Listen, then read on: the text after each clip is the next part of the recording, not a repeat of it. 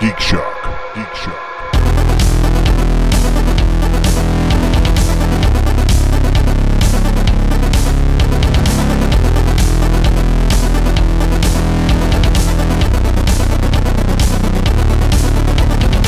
I'm a bastard. I'd love to see Jeff rolling up, you know, his seat back like this. Ding, Ding, ding, ding, ding, ding, ding, ding, ding, That's how my friend Mike used to drive when I was a teenager. he literally had the seat like leaned all the way back, and I'm like, "How do you see over the wheel?" I don't need to. Okay. all right. That is the cool response. that is that is the Fonz. yeah. If the Fonz didn't drive a micro, uh, microphone, Mo- Well- motorcycle. that's it. when I had a when I had a Datsun B210, uh, my aunt used to laugh because it, she should go. He looks like he's driving from the back seat because there was no headroom, so I had the seat all the way back and plus leaned back a little bit. Nobody can hear you, Steve. Oh, well, that's because there's no microphone on the steering. wheel. Oh, there's had no my microphone arms in the where- back seat. Where's my love? Where's my lavalier? Pantomime and radio just don't work. Yeah, there you go. What? hey, it, ventriloquism worked. Why not pantomime? That's right. Welcome, folks, to Geek Shock number 551. I am Master Torgo. 80s Jeff. Commander K. Professor Biggs. Back once again. Oh my Two God. weeks in a row. What the fuck? What what did we do to deserve this? Yeah. we finally got a we finally got Andy's slot filled. Yeah, it's official. Well, that's it. Uh, after this, I'm leaving the show. Oh, the you're the new placeholder. Got it. yeah. Got it. I see. It's true though. So, gentlemen, it's been a it's been a week. It's Yes. a- at least one of those. Uh, Yep. what, what geeky things did you do in it? Well, Let Jeff Oh, start. here, here we well, go. let's, let's start. Last Wednesday was the uh, Marvel's Agents of Shield finale. Ah, I, I, I hear many people are very happy with how Uh, that yes. Um, it's it's it was a very nice finale, but it was also kind of bittersweet because you're like, there's not going to be any more. Um, That's what the finale is. I know, no, but I mean, it like it was very satisfying in the way they wrote it, and I wouldn't necessarily call it a happy ending all around, but it was still, I guess, I don't need happy. I just Yeah. want satisfied. yeah, Yeah. I was I was satisfied. That's but what I say to all my dates. What dates? Well, shit. Oh wow! see, Somebody dang. talking shit. But no, um, I thought I, I, this whole season's just been really fun. Yeah. I mean, literally, the writers were like, "This is it. This is the final season. We don't really have any structure that we need to necessarily continue from the previous seasons." So they they just kind of went for it and had fun with it. And it was a time travel season too, so also right in my it speaks to me. Yeah, right in my wheelhouse. Yeah. I, I was very happy with it. But again, it was like, eh, you know, several times I had a big smile on my face, but tears welling up. And I was just like, oh, Like most of my dates. What dates? You beat me to it. but uh, yeah. That's so- what Jeff says to all his dates. Yeah, what dates? Yeah. Yeah. I'm about. Uh, I'm about to call this episode "What Dates." yeah, I'm about. Uh, Steve?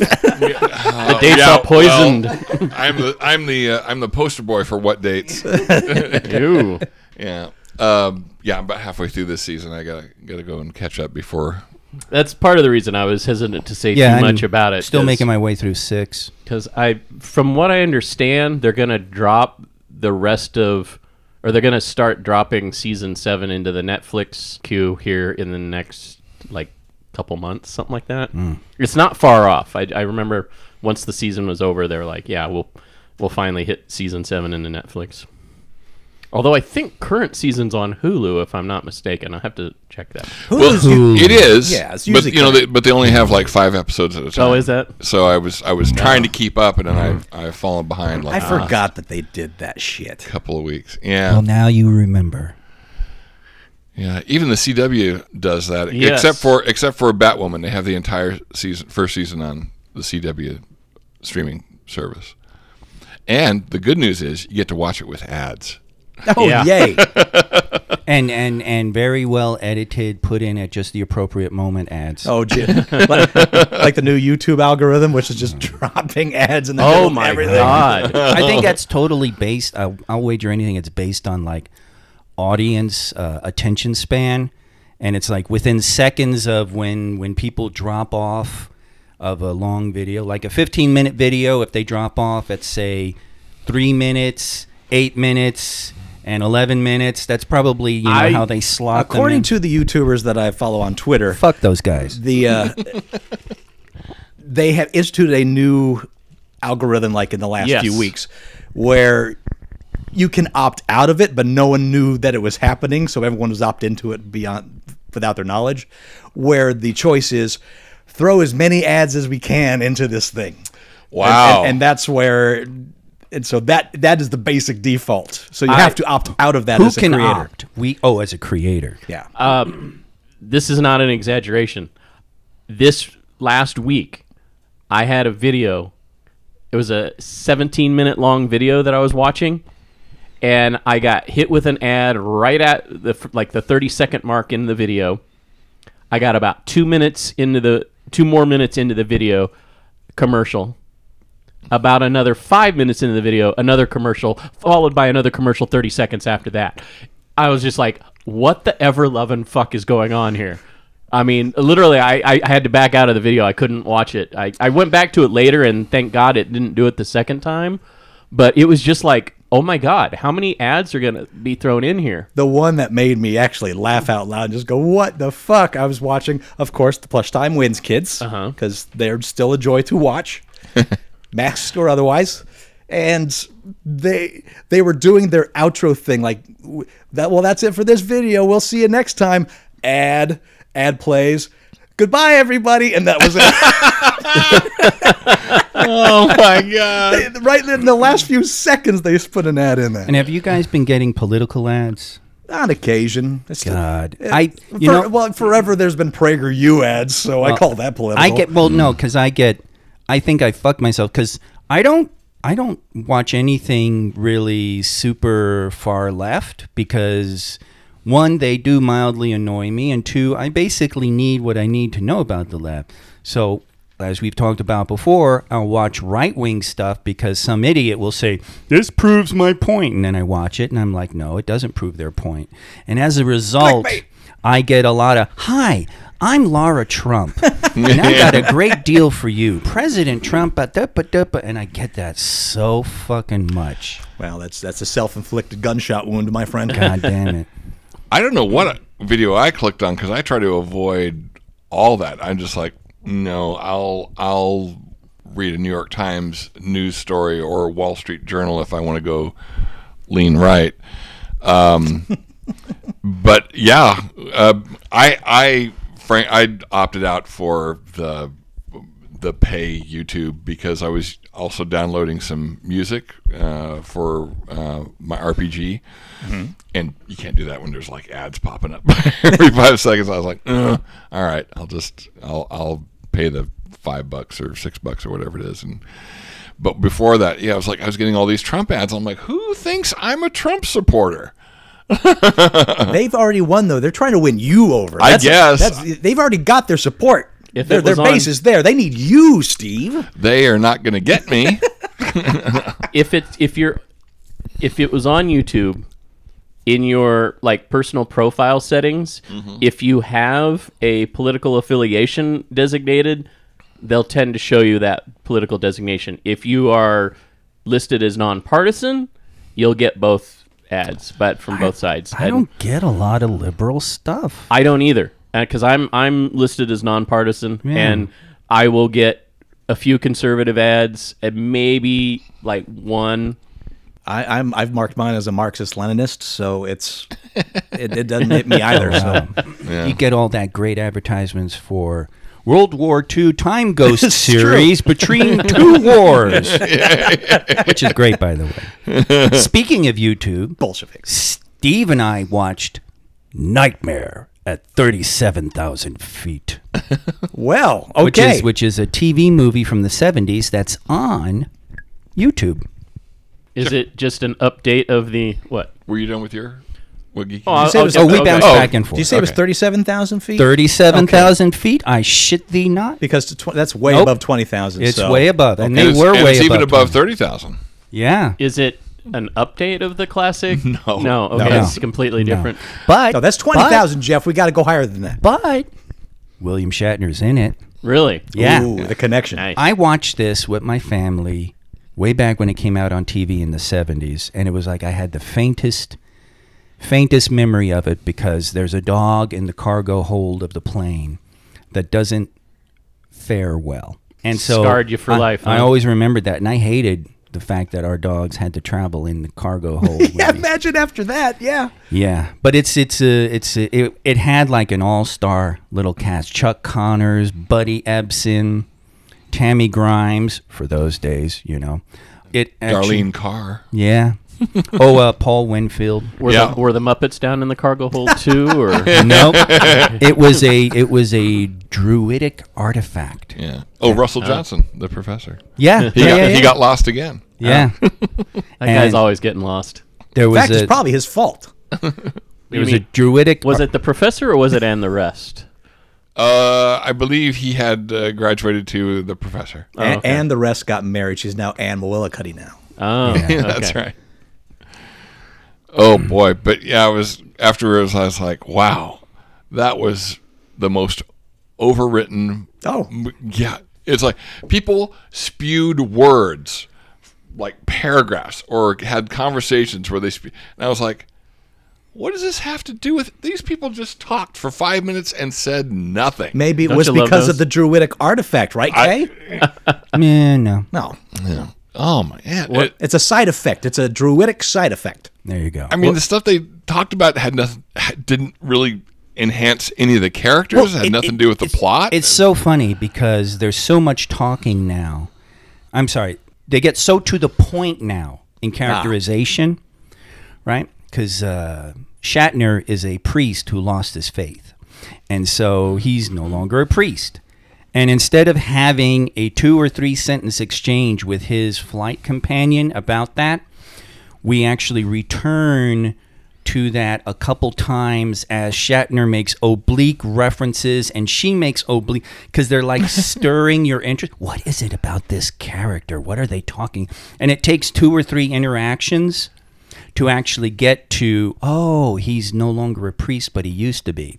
And nowadays, with today's filmmaking, said, I, I used to be a priest, but I don't believe anymore. What's your story? yeah, he'll take literally. He would take he would take out his flask and pour a drink and start sipping from it. And she's like, you know, ever since you left the priesthood, you've been drinking an awful lot. And it took about twelve minutes of dialogue to get to that yeah, in this movie.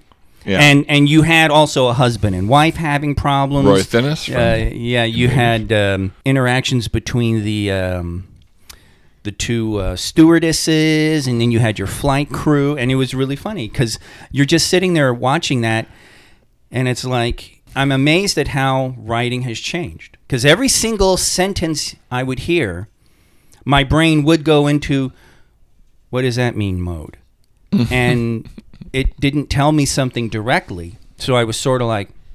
Are they hinting at something? What's What- going on? Was it the horror at thirty-seven thousand? horror at feet? thirty-seven In thousand. the horror? Because I couldn't find it on the. Yeah, It brought me up the. Was it the horror? yeah, 'Cause that's, was, right, that's right. Because we we was I searching night? I thought I was Yeah. searching horror, and it was nightmare. no you, The horror searching thirty-seven feet TV movie nineteen seventy-three. All right, so Try to that's get what it better. was. My God, I was seven years old when I saw that. and I wasn't born yet. I can barely remember it. Seventy-three. So, okay, so, I was born in so seventy-four. overwrought dialogue. Yeah. I'm old. A druidic artifact. What's the horror? It Uh, green pea soup would bubble out of people's discarded clothes. That's about it. Well, that's just. well, you're forgetting the the frozen. Oh yeah, Isn't that just Spirit Airlines? Yeah, really. No, the the artifact, the man and a, Allegiant. man and a woman, rich couple. The guy basically, ch- uh, almost essentially charters a 747 flight for the cargo, because he's married to a British woman whose family is selling off her estate in pieces, and he wants to move the abbey of her 14th century family estate to his estate on Long Island.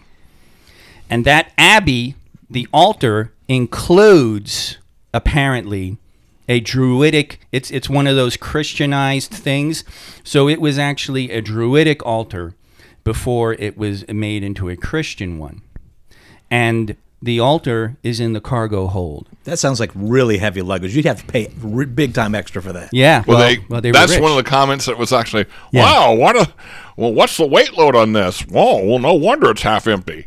yeah yeah because it's like they have like 10 passengers and he's like why do i only have 10 pa-? you know chuck connors why do i only have 10 passengers oh well look at your cargo manifest what You If, if, if you're sending an Abbey, isn't this all just better served by boat? Shouldn't this be horror at sea level? yeah yeah. No. Apparently not. This Okay, is back so- when But yeah, so- 747s were new. I was Yeah. gonna say the so the yeah, I was gonna say the poster had a 747. So there's a 747 flying with this artifact with 10 people on board. With a- Exactly. with- Wow. With, a whole friggin' arc on it, apparently. Yeah. Talk, about, talk about having run of the ship. Jesus. Yeah. Well, that it was funny because the stewardesses even had that conversation. It's like, okay, it's just the two of two of us. Uh, what, what we're supposed to be like nine, and well, there's only ten passengers. So ten passengers? ten pa- Okay, supposed to uh, be 180. yeah, you know. So it was sort of like that. Wow. And then and um, Buddy Ebsen, I love Buddy Ebsen was playing Rich Prick. It was kind of kind of interesting to see old old grandfatherly Buddy Ebsen playing Rich Prick. Oldie but goodie. and he's he's just like, son. So you basically paid for this flight for the cargo, eh? And the the architect guy is, you know, sucking on his olive from his martini because that's what rich people do. And uh, he's he's like, uh, yeah. And how much you pay for it? I don't know. My people set it up for me. And Buddy Ebsen's all like. Well, I own a business, and I'm all my give my exposition backstory of how rich I am, and I could tell you, I would know how much it costs down to the cent. and later on, he tries to kill somebody. So, no, well, as one will. because the uh, there's this one woman who's protesting moving the abbey. She actually gets on the flight. Oh. she's actually harassing the rich guy it's her dog, too. That, and it's her dog in the hold. And she tells the rich guy, you know, as trouble starts to happen, the spirits of the druids want revenge. So they want his wife to be sacrificed to them before because the plane Druids are dicks. yeah. So, and the plane goes nowhere. The Yeah. plane gets out just beyond Cornwall because they're flying out of London. And they're like not moving. And they're like, okay, we've been The at Abbey refuses to be moved. Right. They're like, we're we we've been at 25 nautical miles out for five minutes now. What's going? Well, that's impossible. That would mean we're going into like a 630 mile an hour headwind. That's impossible. All right, let's try turning around. They try turning around. They still don't move. We should be just going crazy fast with a 630 mile tailwind. you know. yeah. And then, and then, in one of the great plot flaws of the whole thing, they also do try going up to get out of it and going down to get out of what what they think is some kind of jet stream whirlpool, and they can't. They're they're stuck at thirty seven thousand feet until the end of the movie, where spoiler alert. Yeah. where, where they go, well, maybe if we rise, uh, so these things only come out at night. Maybe if we rise up high enough, we'll meet the sunrise. And so they're able to do it then, go up Yeah. above the, Doesn't stop William Shatner from dying though. But yeah, Well, has it ever? in a really bad blue screen process shot. Oh my god, that was so fucking hilarious! You would have loved it. Are Todd. you sure it was blue screen and not rear projection? Oh, it was blue screen. Wow. You you totally had your uh, The- the outline? Matt, Yeah. yes, Yeah. uh, ki- I was going to call it matte line, but you, you Yeah. totally had, and it kind of looked like a still shot. He, he wasn't moving. Yeah, he was just like- in a dynamic. Ah. You and then he just got smaller and smaller and smaller It against. the- probably was. They probably just did, did a still cap and then Reduced- processed it down. Yeah. Yeah. It was hilarious. Oh, my It was hilarious. And the plane, you want to talk about bare bones. It was a it was a model. It was uh, your probably your standard studio model. But they didn't do stars, they didn't do cloud, they didn't do shit. You had this plane against black and that was oh, it. okay. TV And budget. every now and then it would It because turbulence. Yeah. 70s TG, TV budget. Oh my Oof. god, dude! It was, it was, it was something. It was something. wow. And uh, the rich guy's wife that they wanted to sacrifice, Jane Merrow, who, for those of you who saw the 1968 version of Lion in Winter, played Alice. Yes, Thank you. that's true. Yeah, yeah. Didn't see it. What? God damn you! How dare you?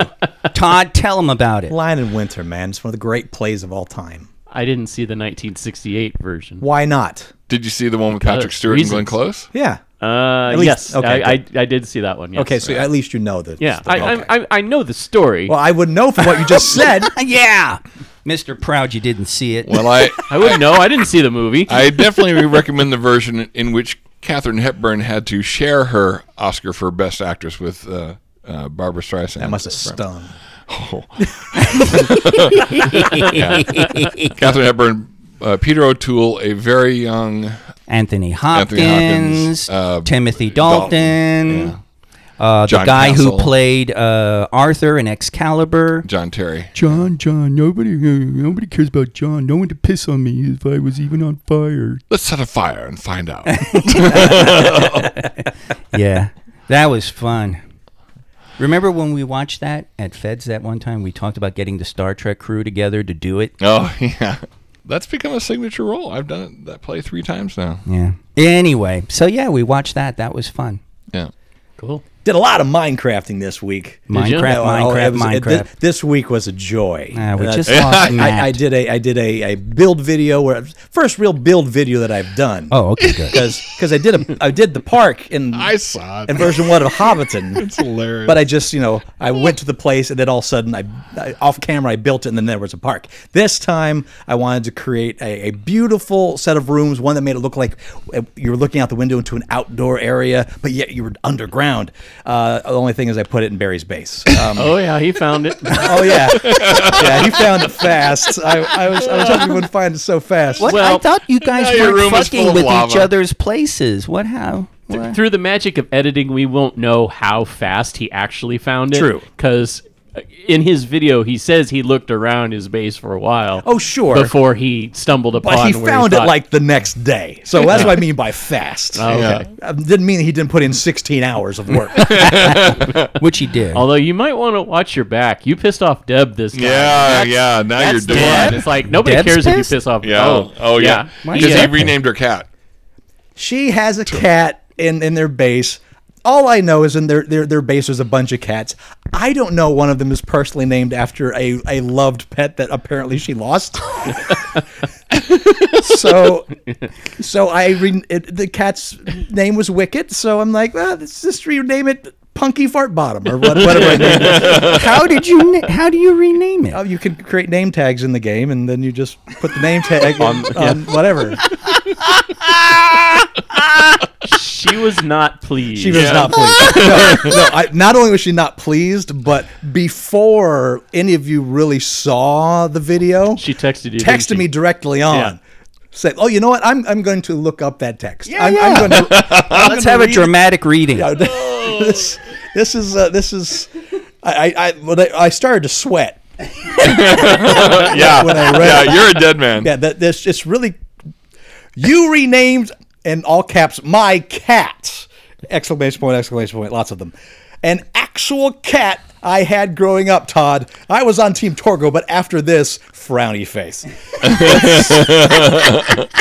so, yeah, dog house am I? Yes. Yes. yeah, you know, getting to, to get it's quite an achievement to get Barry to sw- um, Barry to get Deb to switch over to Barry's team. You're, you're telling Yeah. me? that doesn't happen very often. No, I got I got to watch a fucking Yeah. Oh, yeah. When you go online tonight, your your uh, your base will actually look like a doghouse. now.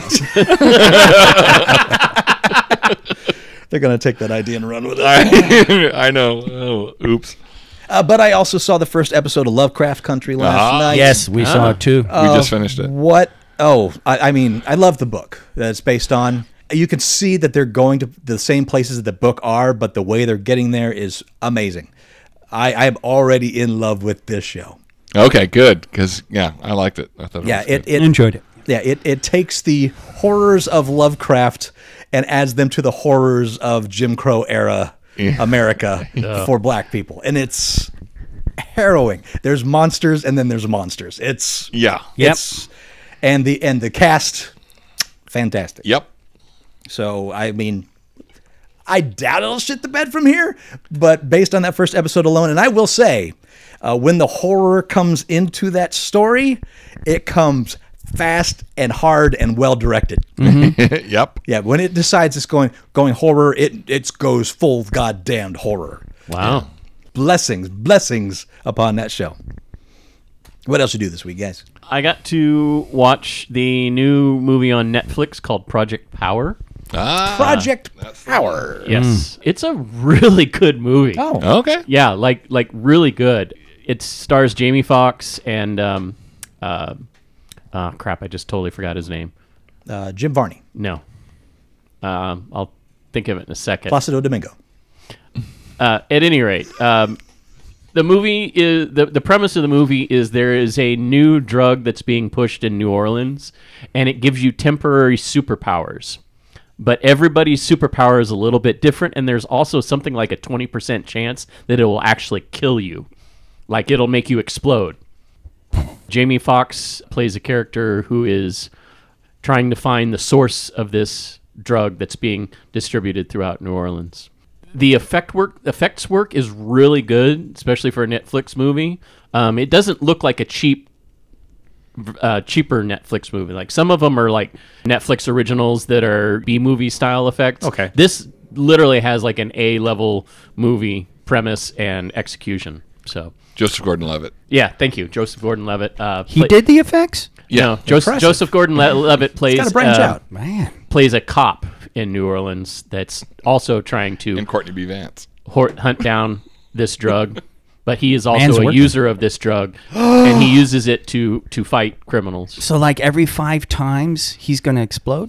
No, uh, not everybody explodes. I mean, Oh. if you if you have a power, that's the power that you have, and you Oh. can only Every use time the you drug. Like yeah, you can only use the drug. It's it only lasts for about five minutes. So What? but, Boy, uh, the guy who could fly, I hope he knew about that five minutes. That'd be some sad shit right there.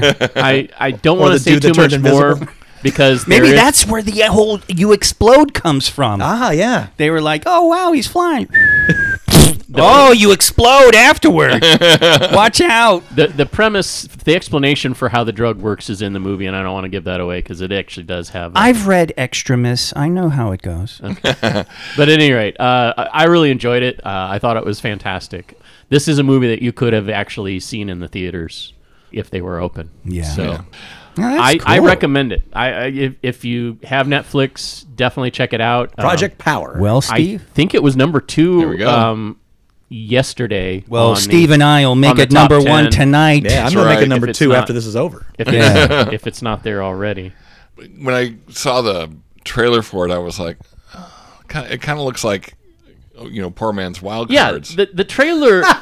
I gotta admit, I, I saw the same trailer man's too. And I would watch Poor Man's Wild Cards. I like the concept. Okay, Yeah, it, it let's is do now. Poor Man. Yeah. It is now number one on their top ten. Uh, Yeah. yeah, some guy his superpower is he gets all his teeth back. You know, Oh, that'd be amazing. you know, but it's only But- five minutes. But he keeps getting teeth. Like they just keep falling in, coming out, and falling out. and Oh, just, a, yeah. just a waterfall of teeth. like that, like that picture of the of the mouth with the teeth all across the hard Yeah. palate. Yeah, Yeah, but you're just vomiting teeth. yeah. Again, wild cards. Uh, but but you are right, Steve. The, the trailer does not do it justice. I fortunately saw the trailer after I watched the movie. I, I haven't seen it, I, so- I just watched the movie, and then when it went back to the main screen, it, it was it started running the trailer. So I let just let the trailer run. and I Uh, was see, like, I I opted out of that. See, well, control your online presence. That's people. right, folks. No wonder you get ads every two minutes, Jeff. Yeah. that's on YouTube. This Opt is the Netflix. fuck out. Well, obviously, I'm seeing a common denominator here, and it's not YouTube. All right. Accept your admonishment. The other one I checked out on Netflix uh, started off strong, and then I, I felt kind of ended weakly. All right. Uh, Teenage Bounty Hunters. It's What? I saw that title. That, that, It's- are you what the fuck that, is That that? wasn't the pinnacle of entertainment, Teenage Bounty Hunters? it's a comedy, I hope. Jesus or, or I should say, it was supposed to be a comedy. like. Lion in Winter. D A W G Z dogs, teenage bounty hunters. and essentially it's it's about these two teenage girls that uh, that get an apprenticeship with this guy who is an actual bounty hunter. like in And- real life?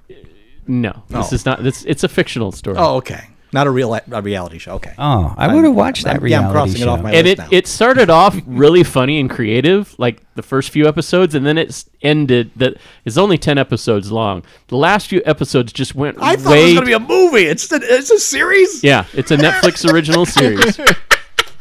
the The last few episodes went way too teenage angsty for me. I just like it was it was oh. too much teenage drama, like high school stuff, like literally high school stuff. Like well, Now I'm interested. There you go. oh yeah, I was gonna Don't, say don't tell them if they start singing. duh. uh, it's it's Degrassi bounty hunter bounty hunters. There you go. Okay. All There you right. go. I'm in. The grassy Yeah, bounty, so- bounty hunters. Wow. That's, that's a long line. out. That's all I needed. Yeah, really. But yeah, it, it like I said, it, it f- to me personally, it started off strong. It had really good characters, And then it got really better. funny, and then it got way too dramatic. so Steve anyway, and I, Steve and I binged Kolchak, the Night Stalker. uh, Did you do that last time? We talked about doing it last You started. Yeah. Yeah, we You started. did- You, they had Started. one we did episode the, down. We did the the TV movie. Now you've done it all. We've done it. Done it all. The whole oeuvre. The whole oeuvre. Does it degenerate into a teenage angst story? No. Then I'm not interested. Why, Well, why bring yeah. that I, up? I don't know what to tell you. It it it uh, it's got a lot of uh, middle aged uh, angst and yelling. There, there you go. Lots of it. If I wanted that, I'd look in the mirror, Steve. yeah, it's funny too because uh, to- boy, that last episode they really. I don't know. Steve was talking budget, but I got a deep sense of just not caring with regards to the monster costume. really? Oh, oh! It was oh, it was sad. It was It- supposed it- to be like an alligator god. An alligator man. Oh, that's right. A prehistoric prehistoric alligator, and it looked like something that you would get at like Party City. And Yeah. it, was just Kolchak the cost cutter. Yeah, it, it. I mean, literally, it looked like Party City. You know. or or how the Pufnstuf. Halloween outlet? Yeah, Yeah. Halloween outlet Pufnstuf. There you go. Yes, Sexy HR Pufnstuf or something like that, right? I mean it. It was, and I Would mean you they've say had sexy HR Pufnstuf? Yeah, you know those sexy costumes, the sexy Oh, version yeah. of everything. Yeah. Well, you know, and then you do Which is just HR Pufnstuf. Let's just face it. yeah, Yeah. that's true. But this this alligator man really looked just like and they and they didn't even. I mean, whoever the director and the cinematographer were, they didn't they didn't look at it and go, "Well, well we we can't shoot that under full light." yeah, no, did. no, yeah, that was weird because you know the other one, the the the Wolfman one, and the uh, the swamp, Which was uh, also thing, the Wolfman Rakshasa. was also a Yeah, budget. the the Wolfman was was. I got when I was a kid, I got a movie monsters kids book, and it talked about great movie monsters. It also talked about how to make your own little makeup, Right. Like how to put spirit gum on, and then you like cut the fuzz off of yarn, and you pat that on. And obviously, they used that book for this monster because be, and because that that Wolfman was definitely tufts of hair glued onto face and not Jack Pierce style. They Yeah, they moved fast. Wow. It's like they got a brush of Elmer's glue. Maybe maybe they just pushed the poor guy's face in the pile of Yeah, yarn and just rolled him around a Yeah. bit and we're like, okay, he's Paint good. His nose black. Paint Was- nose black. Here's Is the it is it possible that it was a recycled costume from like an old movie that they just threw in? no, there? this was shit glued glued to a guy's face. Here's some super glue and an Yeah. unbrushed dog. Now Go. the the alligator man, they might have maybe pulled something out of the Sesame That's what Street that's what I dumpster. meant. Yeah, because Yeah. I, I I remember watching some movie uh, or some TV show in the '80s, and they recycled a creature costume from like a 1940s, 1950s movie, and it just didn't hold up in the. Well, that's like or like in like Ultraman. Yeah. where they use the the the all the monster costumes from the the Toho pictures and Yep. didn't rehab them. They just. No. But anyway, um, it was really it was really interesting because I really enjoyed Darren McGavin as Kolchak. Right. They were actually I found them to be very fun episodes. I really enjoyed most of them a lot. There was a lot of nostalgia in there too. One of the things I really liked about the series was Kolchak's kind of moral center because they try in the first f- two TV movies to set him up as a sleazy, do anything for a story reporter. Right. But he very quickly becomes this guy who's like, there's this thing going on, and if the authorities aren't going to take care of it, we have to. People are dying out there. And he's like, honestly, like, people are dying. We've got to do something. And it was just, it was actually really, really cool because because that was that was just sort of his his moral center and all that, Yeah. which I really enjoyed actually seeing. I mean, they had a few conspiracy takes throughout, right from the very first one, where they're covering up the vampire story. The authorities are covering it up.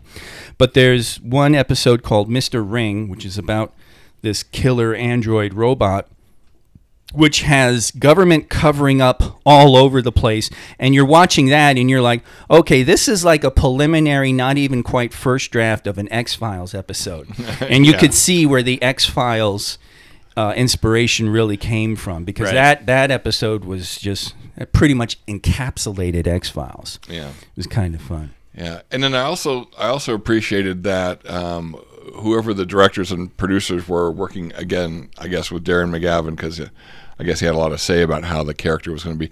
Is they left in a lot of happy accidents, like he would drop stuff or fumble stuff, and they would just keep going. yeah And Made he it part of played the it he played it off really well Yeah, too and, Nice. and what it a real actor! yeah, yeah, I mean, it was. You know what, dude? They uh, towards the end they started getting a little too comedy, haha. But they had this one. Their one of their tropes was he would he would go through Chicago area police captains like you know, you know, and um, one of the captains that he was up against was this intellectual dude who was very verbose and had a huge vocabulary, and he would actually walk circles around Kolchak in terms of interviews and stuff. And McGavin playing off him, being confused and wondering what the hell is going on here in this interview, was hysterical.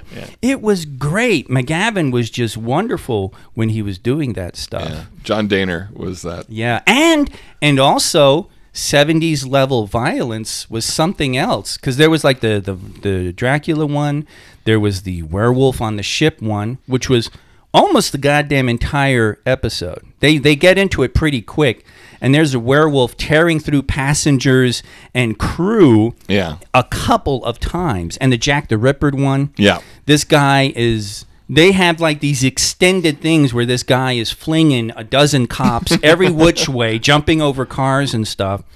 That was actually a lot of fun to watch. It was, it it it it, it definitely had its moments. I really enjoyed watching it. So Yeah. I'm sorry. I remember reading about how McGavin got dissatisfied and unhappy, and I'm sorry to hear that because it was a lot of fun.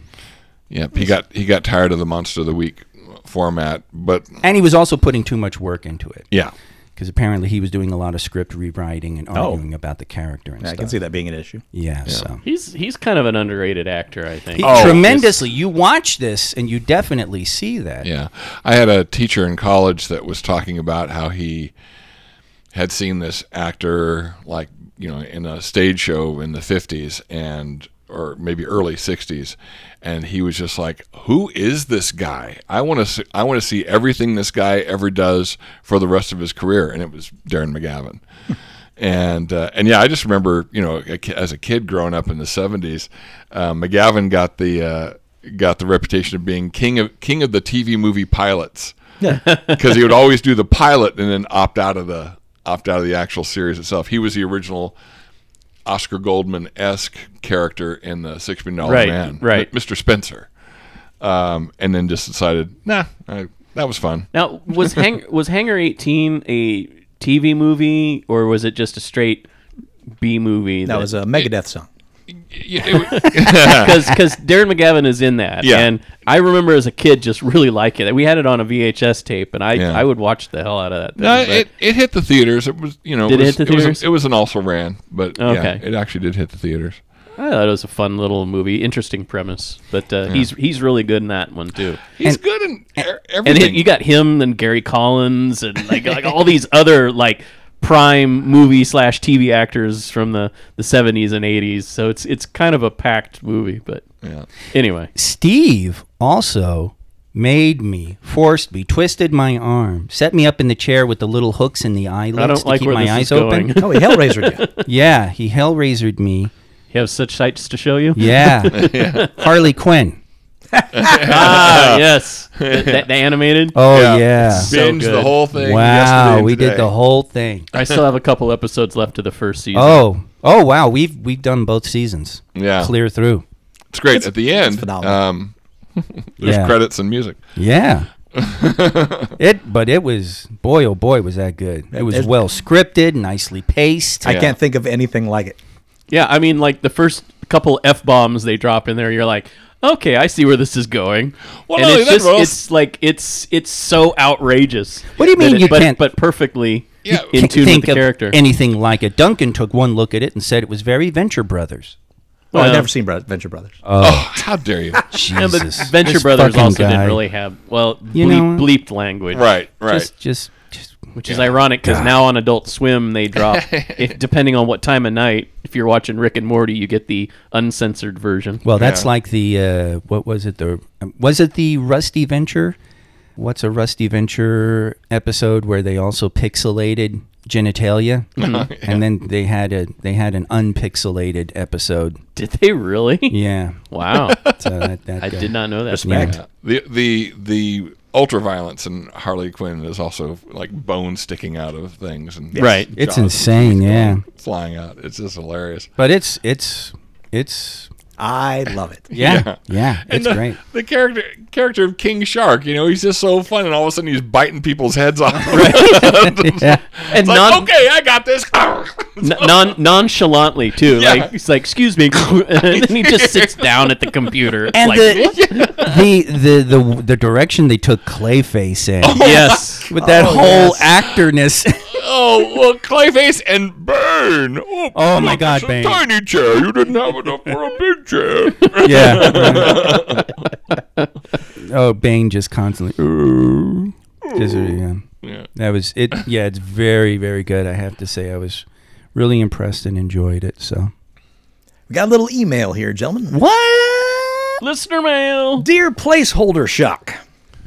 Good day, fuckers, from Aussie Mats. Ah. I might. Good eye. I've often thought that one thing the show really needs is more stories about Star Trek The Experience. but I guess you placeholders would think that's a terrible idea. Let me share you, with you the tale of the last time I visited your homeland. It was January 1998, a time when my hair was long and luscious and my body slim and fit, and my tastes in music had pretty much been set in stone. 80s metal, nothing. I was flying between the UK and Australia, and I decided to stop over in Vegas would be a good way to break up the journey. What an amazing town! I stayed in a giant black pyramid, which sat next to a fairy tale castle just down the road from a Roman palace. Even more amazing was a new thing that was opening up to the public while I was there. I hopped on the monorail, took a short ride to the Hilton, where I felt like I had surely died and gone to heaven. There were Borg wandering around, and, and Klingons, and, and Starfleet uniforms galore. I queued up and admired various props and photos while shuffling along. Finally, a large group of us were ushered into a room. We were told we were going to be shown a video about the ride we were about to take. And then the room turned dark, and there were twinkly lights, a whoosh of air, and the lights came on. And we were on the transporter deck of the Starship Enterprise. Holy, what the fucking shit fuck! The room had even changed shape. You know the rest of the story. Escorted to the bridge, Riker on the view screen, some waffle about Klingons and time travel, then a ride in a shuttle simulator, and we were all done. But that moment, of being unexpectedly beamed up to the fucking Enterprise has lived with me ever since. Truly one of the greatest moments of my life. I I don't recall seeing Quark's bar at the end of it, but maybe it wasn't open on day one, or maybe I was just totally fucking mind blown about what happened that I wandered out of there in a daze. Or, or maybe he was being distracted by Jerry O'Connell, who was whooping and hollering about how awesome it was. It turns out he was in our group. I haven't even noticed. I honestly love hearing you guys talk about the experience, and I'm heartbroken that I never got the opportunity to go back and see it again. Keep up on holding those places, guys. Aussie Matt. it's it's interesting um, not just the number of people that miss it or only got to go once but people that are still discovering that it was a thing Yeah. and, and that like oh my god that was a thing and i never got to go to it mm-hmm.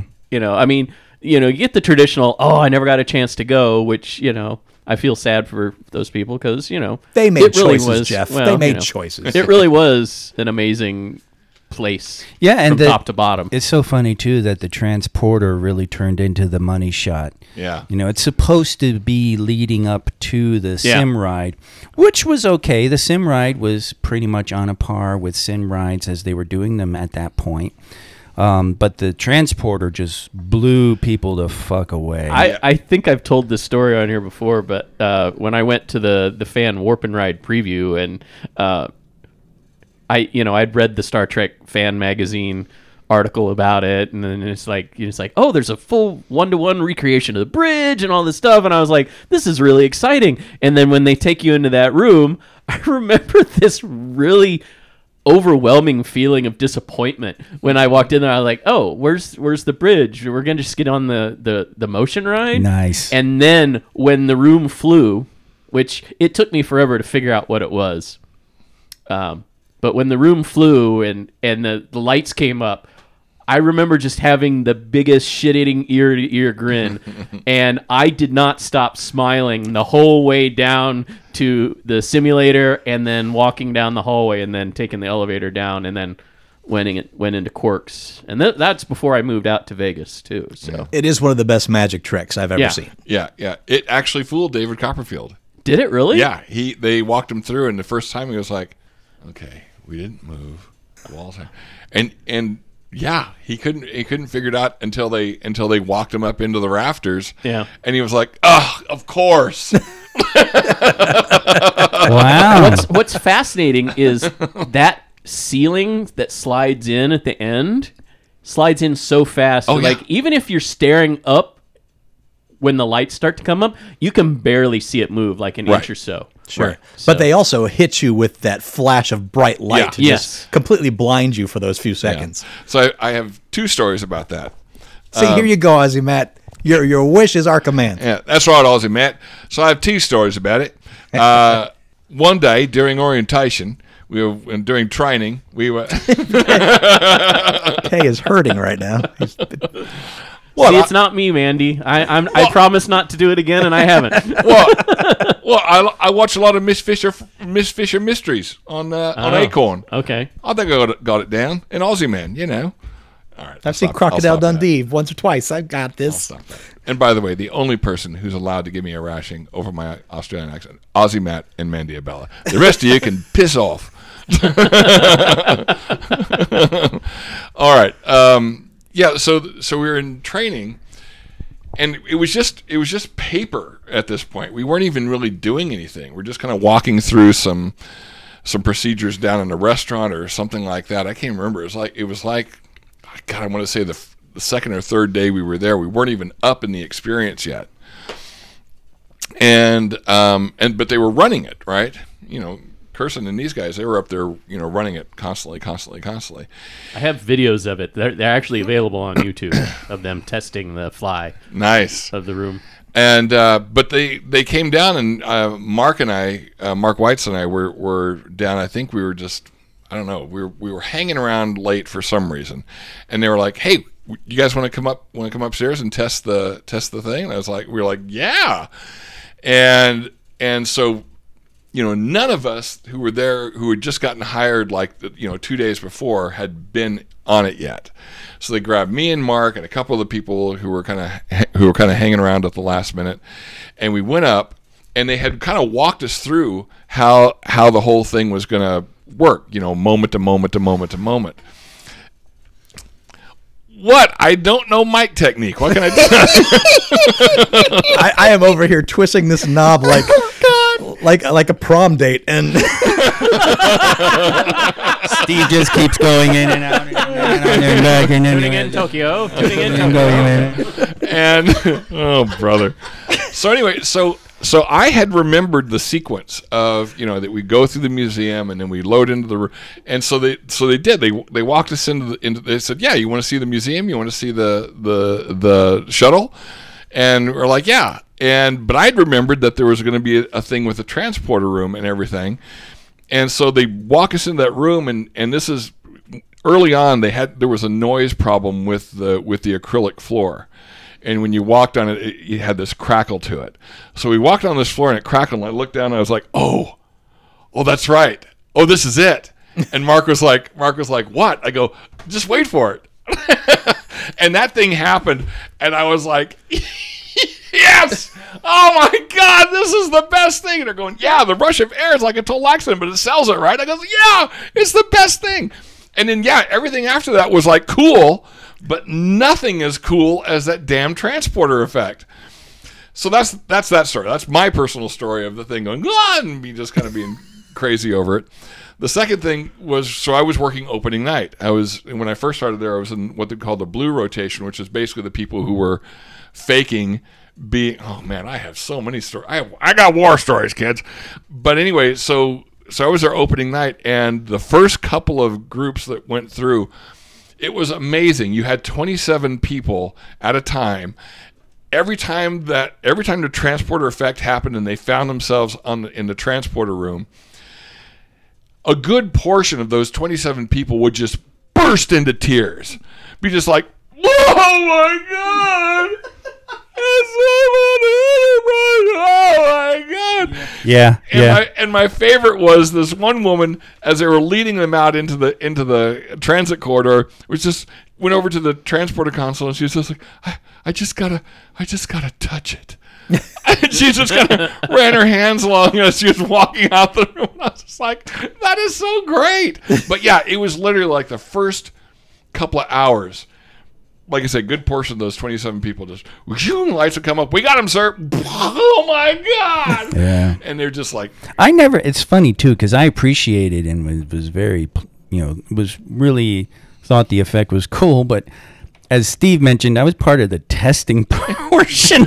so my first experience is just watching the room go mm, and the ceiling go mm, and n- no lights, no sound, no. I just in full view. I saw everything. So there was a part of it that was sort of like, eh. You were desensitized. Oh my god, I was traumatized, Jeff. Oh, But it it, it, it was didn't realize funny. it went that far. Oh man, but boy, oh boy, yeah, it did. It blew people's minds. Holy crap, did it blow their minds? to this day when I get older student when I get older students, um, and I talk about working there, and and they will come up either come up to me after class or they'll just say ask in the middle of class. They'll be like, "So how did the transporter work?" And I and I and I, I say, "Well." The annular confinement beam kind of holds you in place while the Heisenberg compensators map out where your all of your atoms and, and subatomic part. He's like, no, really? I go, I'm telling you. Which of course was always my stock answer when I was a Klingon. uh, Just send them to YouTube now. well, yeah, and actually, I, I this I go. Well, it's been closed for you know over ten years. I, I, I guess no spoilers now. Do you guys really want to know how it works? It's a magic trick, and they're like, and it fooled of- David Copperfield. Yeah, and I, I tell them, I do tell them that, and again, my students, he's who? Um, so Oh, the guy with the rape island. yeah, Uh, the one that Tom Hanks goes to. Alleged, alleged. anyway, so I tell I, I and I kind of you know try to demonstrate as best I can, but you know it's just nothing like you know Yeah. actually being. How do you you demonstrate? What do you squat down and then jump up in the air and It creates that whooshing air. Uh, yeah, really, he See, I blows mean, in their I- face. He sketches it on the blackboard. Oh, you don't have blackboards anymore. You I have on the- whiteboard. Thank you very uh, much. oh dear. I do try to do overhead, that. the overhead viewer. Yeah, Yeah, Aussie I- Matt, you, you you you know you you you showed up in January, so you missed the the the, the months of the puke turbo, where he had the the really big woman in one full group, And after the turbo had uh, opened to the grand corridor, and the ensign was like, "Is everyone all right?" The woman's like, "I don't, I don't feel so good." And the ensign made the colossally bad judgment call of, "Okay, you wait here, man. Everyone else off the turbo." And as the last person left, and she's like, "I gotta, I gotta." Well, man, we're gonna. And this woman horfed the whole buffet across the side of the turbo, which, by the way, was felt over over metal. Um, um, uh, what, what would you Mesh. call it? mesh? Thank you. Yeah. Over metal mesh because the whole turbo was essentially a giant speaker, surround sound speaker, and then across the floor, which was actually um, like a Carpet. It was good carpet. um, Uh, yeah, and it was um, that she just covered it, and so the the ensign standing there, uh oh, and we had a stupid little what they call duck boxes. These were little like boxes you use to cover. Um, uh, electrical junctions and stuff that you need to have uh, Okay. access to or something. And she opens up the box to get the radio to call base to tell them we have a problem. And the radio into the throw up. Yeah, that's so she's right. picking up the radio by the antenna and it's dripping off. And the woman's just like, oh. And um, Yeah. the, the woman, and it was really funny because it was like, we have a problem with the turbo. Well, we got to keep rolling. We can't stop loading. No, no, no. We, we have a problem with the turbo. We're definitely 11.1, which means it's down. And so they come up the stairs and they're just all like, oh my God. They take care of the woman. They get her out of the way. And it was really funny because, like, three hours later, they're like, okay, the turbo's ready to run again. Oh Jesus! And we're like, what? Holy crap. That was quick and efficient. Yeah, no, it wasn't. no, Yeah. Three Ooh. hours. Three hours later, did you have like a group on the uh, on the bridge that you had to just stall them for three hours? Uh, yeah, they, they actually did have a stall, and they eventually had to move them out because corridor, there was assume. no using that. yeah. Um, but It'd be uh, great if you did like three hours of improv. oh yeah, really, just improv a whole a whole bridge show. well, But spe- but uh, we we ran again, and I think I was one of the first ensign Thomases for it. In fact, and we're on the bridge, ready to go on the turbo. Follow me, folks. The turbo opens. You walk in.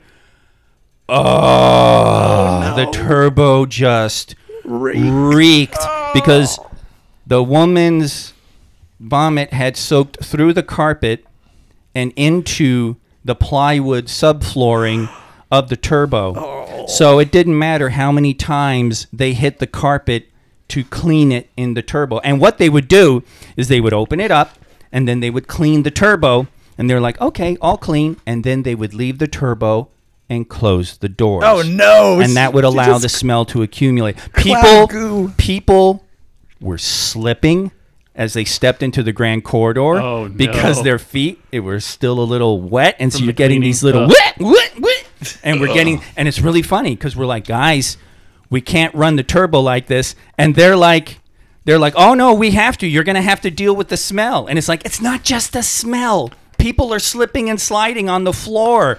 And it was so friggin' hilarious we also just avoided kit somehow destroying the the show um, yeah. he stepped on some of the console. he, he just walked right across the rub box the first time he's done that because Yeah. he usually Oh, walks around it. Yeah, this he's time he decided I'm going to go right over the top of he's, the. he's getting bold Let me hit the track edit button. so that was that was a fun and it was months Oh yeah. it was months it wasn't until they did the annuals where you actually have to take equ- equipment apart. And they they did. They removed the subflooring. They put in new plywood on the flooring of the turbo Wow. to actually take care of that issue. But it was there for months. For months. Wow. Yeah. Speaking of Jerry O'Connell, um, they had like a they had like a pre-opening thing with all the celebrities who were who were in town for it, and so and again a new ride it breaks down all the time. So we're constantly kind of stopping and making sure everything was back up and running again and getting people in. So again, I was in the blue rotation, and of course we had these headsets on, these fake headsets, and there's nobody on the other end of the headset. they were wireless yeah, yeah, and and so Jerry O'C- Literally wireless. so so it was just Jerry O'Connell and his brother and maybe And Aussie Matt. Yeah, and Aussie Matt, yeah. and Aussie Matt was there. And maybe their dates or girlfriends or wives, I don't know. But it was a very small party, and it was mostly Jerry O'Connell and his brother. So sure enough, they get in there, and I'm employee one or whatever. So I got the lion's share of, of the lines.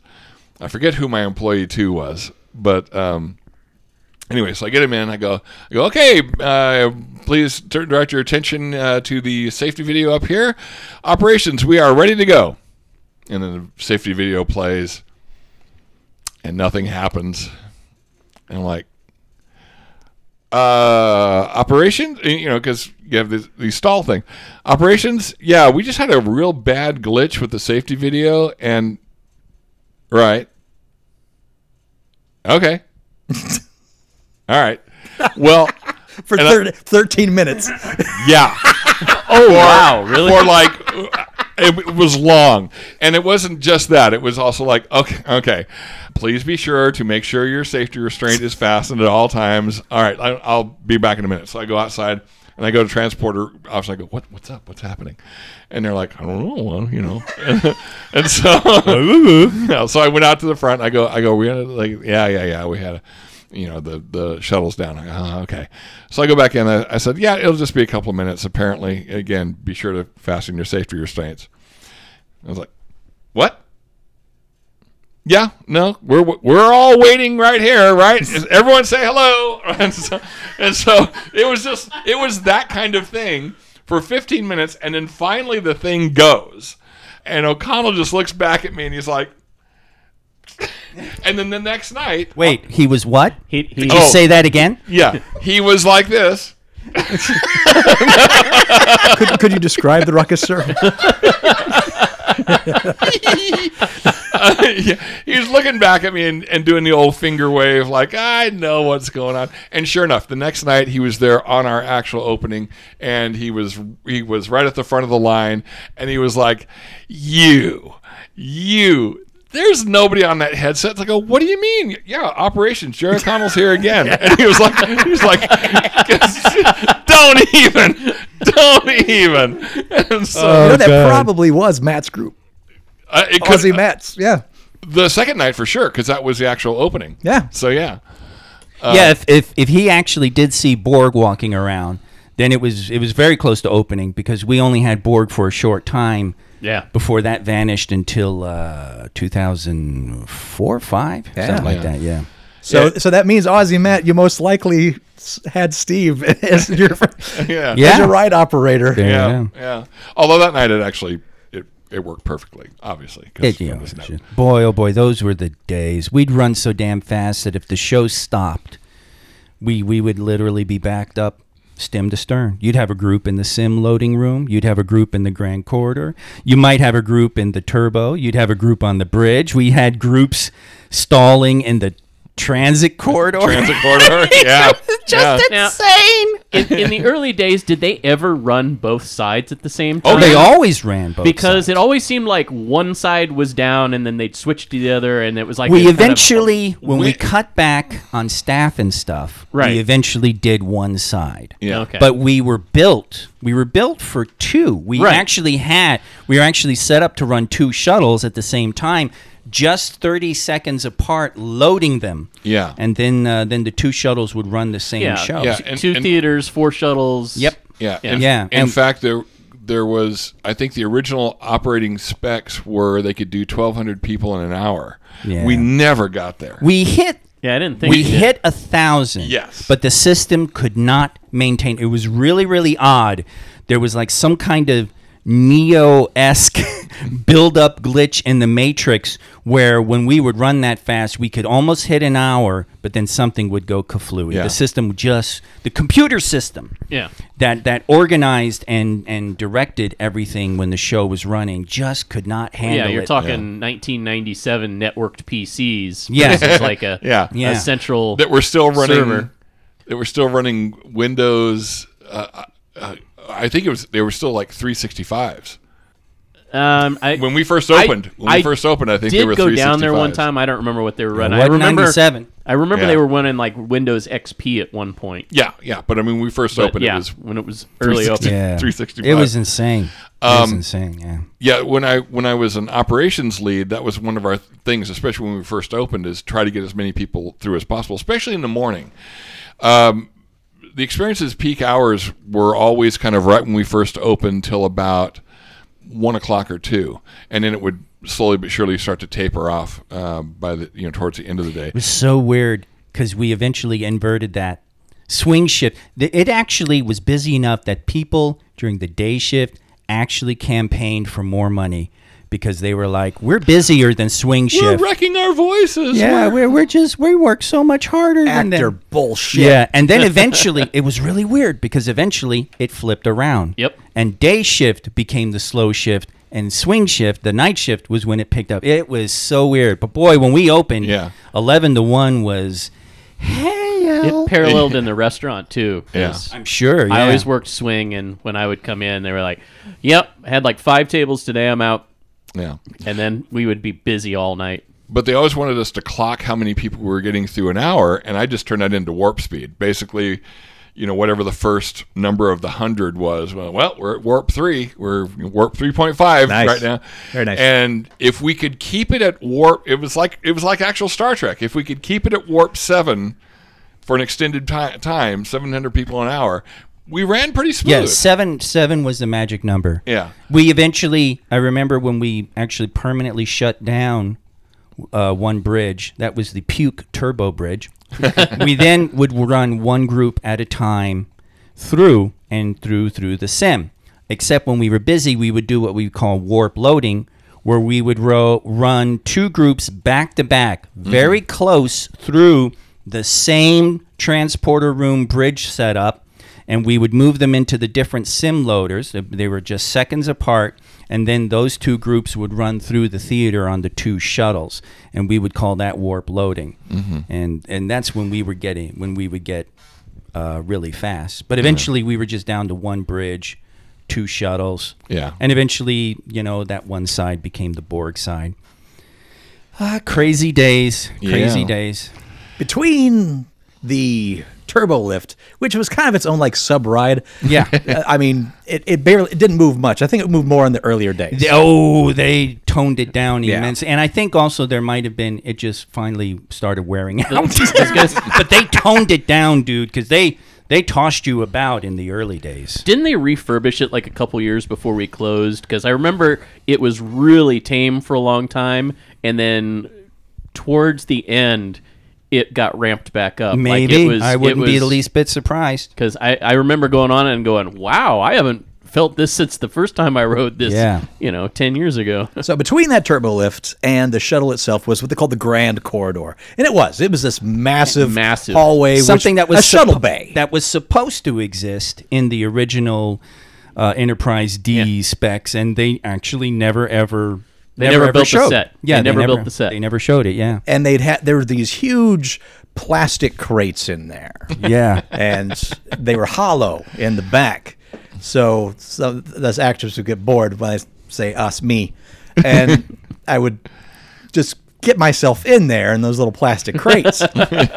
And, and wait for because there'd be one actor as Starfleet leading the group down the hallway to go to the shuttle room, and so I would be in that crate, and I wanted to create a haunted house experience for everybody.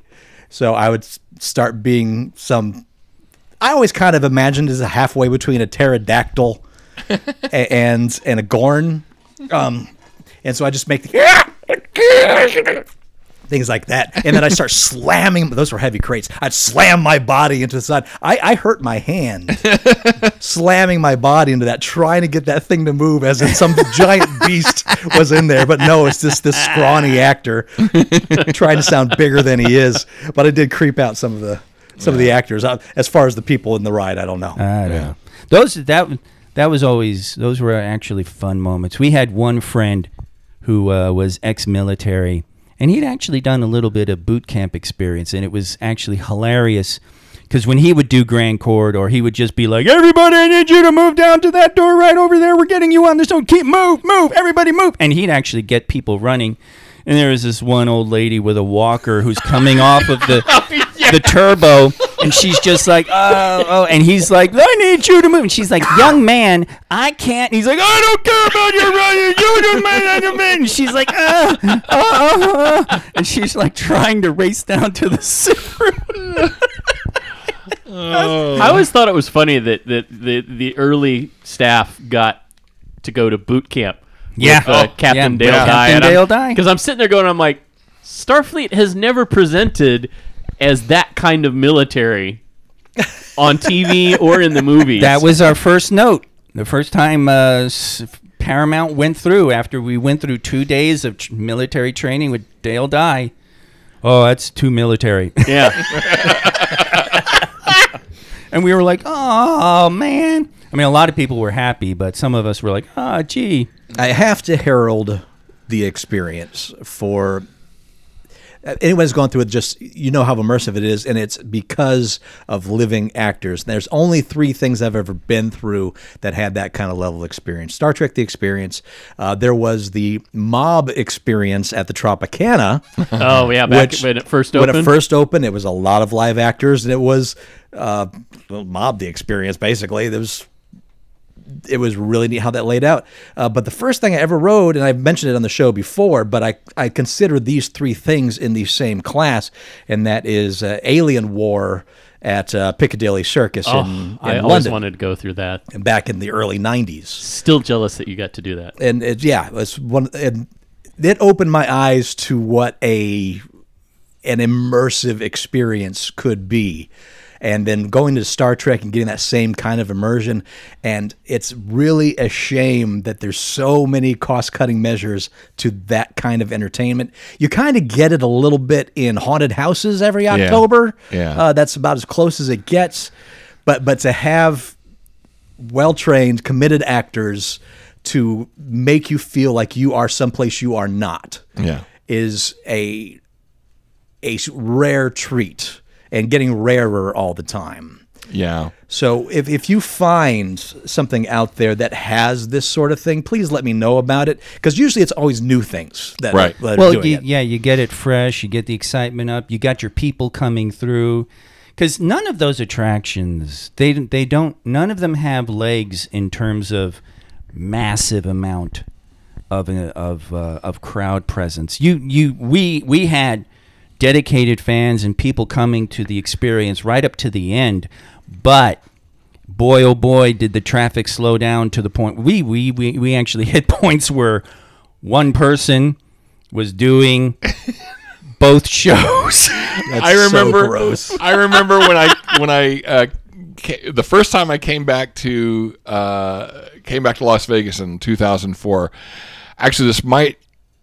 No, I had a, I had a little gap where because of work and everything, I, I couldn't make it back to Vegas for a couple of years. So I I that would make sense yeah. So I want to say it was 2006 2007. that would be more appropriate Yeah, and Mark White's walked me walked me through it uh, uh, swing shift, and when Riker goes, but when you but when you got beamed aboard, uh, Captain Picard disappeared, and I turned to Mark and go, along with most of the crew apparently. yeah when you have that one person walk you onto that empty was. bridge and then you had that one person go all right let's go and you get on the turbo and there's no one on the bridge yeah now now it just feels like a ride. yeah, oh Yeah. I mean, I mean, when we first opened, we had so many damn people. Uh, the group would be walking through the transit corridor, and you would have people exit the bridge, walk down the transit corridor, go into the transporter room and stuff. I mean, they, they we had people all over the place. Yeah, and I remember uh, Swing Shift got nailed for it, and I was like, "Oh no, that's the kind of stuff that we that we need to codify." But I mean, Swing Shift was that they were loosey goosey, and I mean, they would do things like like throw those big plastic bins on top of each other, and there'd be like somebody stuck under, going, "Help me! Yeah. Keep going! Save yourself!" Yes, Yeah. yes. thank you. rolling the Yes. barrels across the floor. And yeah, shit. and just oh my god, all kinds of mayhem. And I I was talking to um, one of the guys because you know they had the access things where you could actually get into the workings of the stuff. And I w- and I was like, yeah, I mean that's right in the middle of the thing. Both sides can see it. If we just had some fiber optic cable coming out, out of that with even just a little bit of like a you know one of those theatrical smoke generators there, uh, you could just flash a whole bunch of stuff there and have people with like a you know a tricorder or something, and they're like. And that was back when we we would always get the excuse, well, we have to run that through licensing, and it's like, oh, for God's sake, Yeah. let's just do it and tell and have them tell us to stop it Yeah, because we're no. talking a five dollar special effect. We Ugh. eventually did that with the Borg side. I mean, Yeah. there was a we had we had a little phony arc welder thing that would create flashes and and Yeah. spit sparks and stuff for the Borg side damage and stuff. Yeah. and, and crazy shit like that. But yeah, So if you do get wind of Yeah. something in your area that ha- that has it's a new experience and it's populated by live actors, go quickly. Do Yeah. not wait. Go go as soon as you can because the more time you let on, the more people they will be letting go and the more bare bones that They'll experience will back. be. You They're do ex- get a little bit of that type of immersion in the uh, Rise of the Resistance at uh, Star Wars Galaxy's Edge in both Disneyland and Disney World.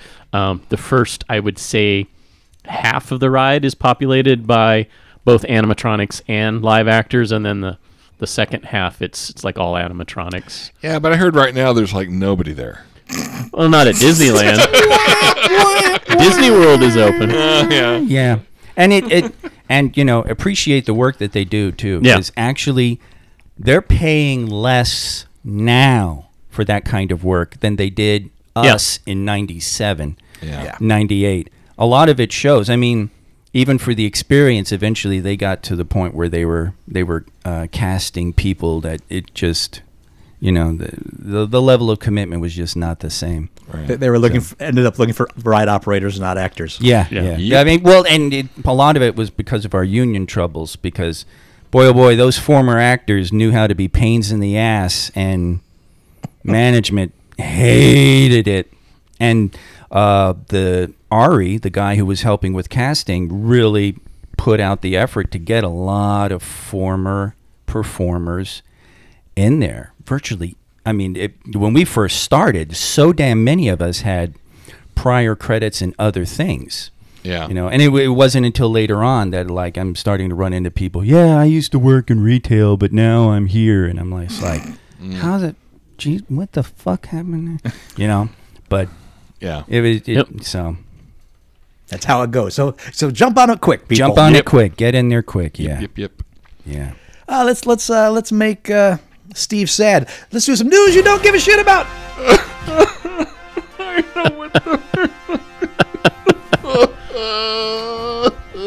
Okay. Wow, that was different. I hope to God Andy never tries to duplicate that. Following the launch of HBO Max, Warner Media has decided to let go of a slew of executives at DC Comics and sister streaming service DC Universe as part of a major restructuring. Oh yeah, I did see that. DC Comics COO Jim Lee will remain in his position, and his duties will expand to include supervising the creative side of all future DC related initiatives.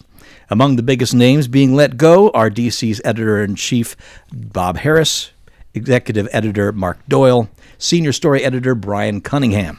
The loss of Doyle is particularly tough blow for fans of DC's Black Label, the imprint he helped spearhead in 2018, which graphic nov- published graphic novels aimed at a more mature audience. The corporate realignment crushed DC Universe, which saw the majority of its staff lose their jobs. Eh, The video on demand service was meant to be the vanguard leading Warner Brothers into the streaming wars. Now it's one exclusive original show, Doom Patrol, is on HBO Max, stirring speculation that DC Universe may eventually be absorbed by the new streaming service. Among the hundreds of layoffs at Warner Media were also numerous exec- executives at Warner Brothers as well. It's looking more and more likely that Warner Media doesn't think the money to be made in comics is worth the effort. Editor in chief Bob Harris, Senior VP Hank Kanalz, uh, Bobby Chase, editors Mark Doyle and Brian Cunningham, and Andy Khouri are industry veterans and some of the fiercest defenders of the traditional comics business within DC's Burbank offices. Letting them go sends the message that the old DC is gone. Jim Lee confirmed there will be fewer titles under this new order. How many books will be cut and how quickly is unclear, but we know a reduction is coming. Uh, last I heard, is about according to Jim Lee, it's about 25% of their titles. Yeah. But uh, I, I, I, what about all those unanswered questions from DC Metal? Metal is still going forward. It's funny because Wow. uh, Steve and I were talking about that like right before the show last week. Is is that uh, you know with with all the titles that were exclusive to um, the DC streaming service moving to HBO Max, whether that was going to be around for much longer. In fact, uh, Titans is the only original series that is now only on the DC streaming service, but Uh, that probably could be moving to. That's going to the. is it going to Yeah, HBO going to Max HBO now Max. too? Yeah. I didn't see that. so really, all it has is digital comics, Yeah. yeah. And, and they're they'll, they'll do a separate thing for that. well, well, they're thinking that that's just what it's going to morph into because Jim Lee and because I have some friends besides Ralph who also run comic shops, and they're all talking about. Yeah, that this whole thing of of DC going leaning heavily on digital, like you know, digital first then print, uh, actually came from Jim Lee, and same thing with their new distribution model. Actually came from Jim Lee, and not Doing the in-house distribution. yeah, and not from AT and T uh, because they'd been wanting to do that for a while. Um, because it's just it's more money if you do it in house. You keep you keep more of the money.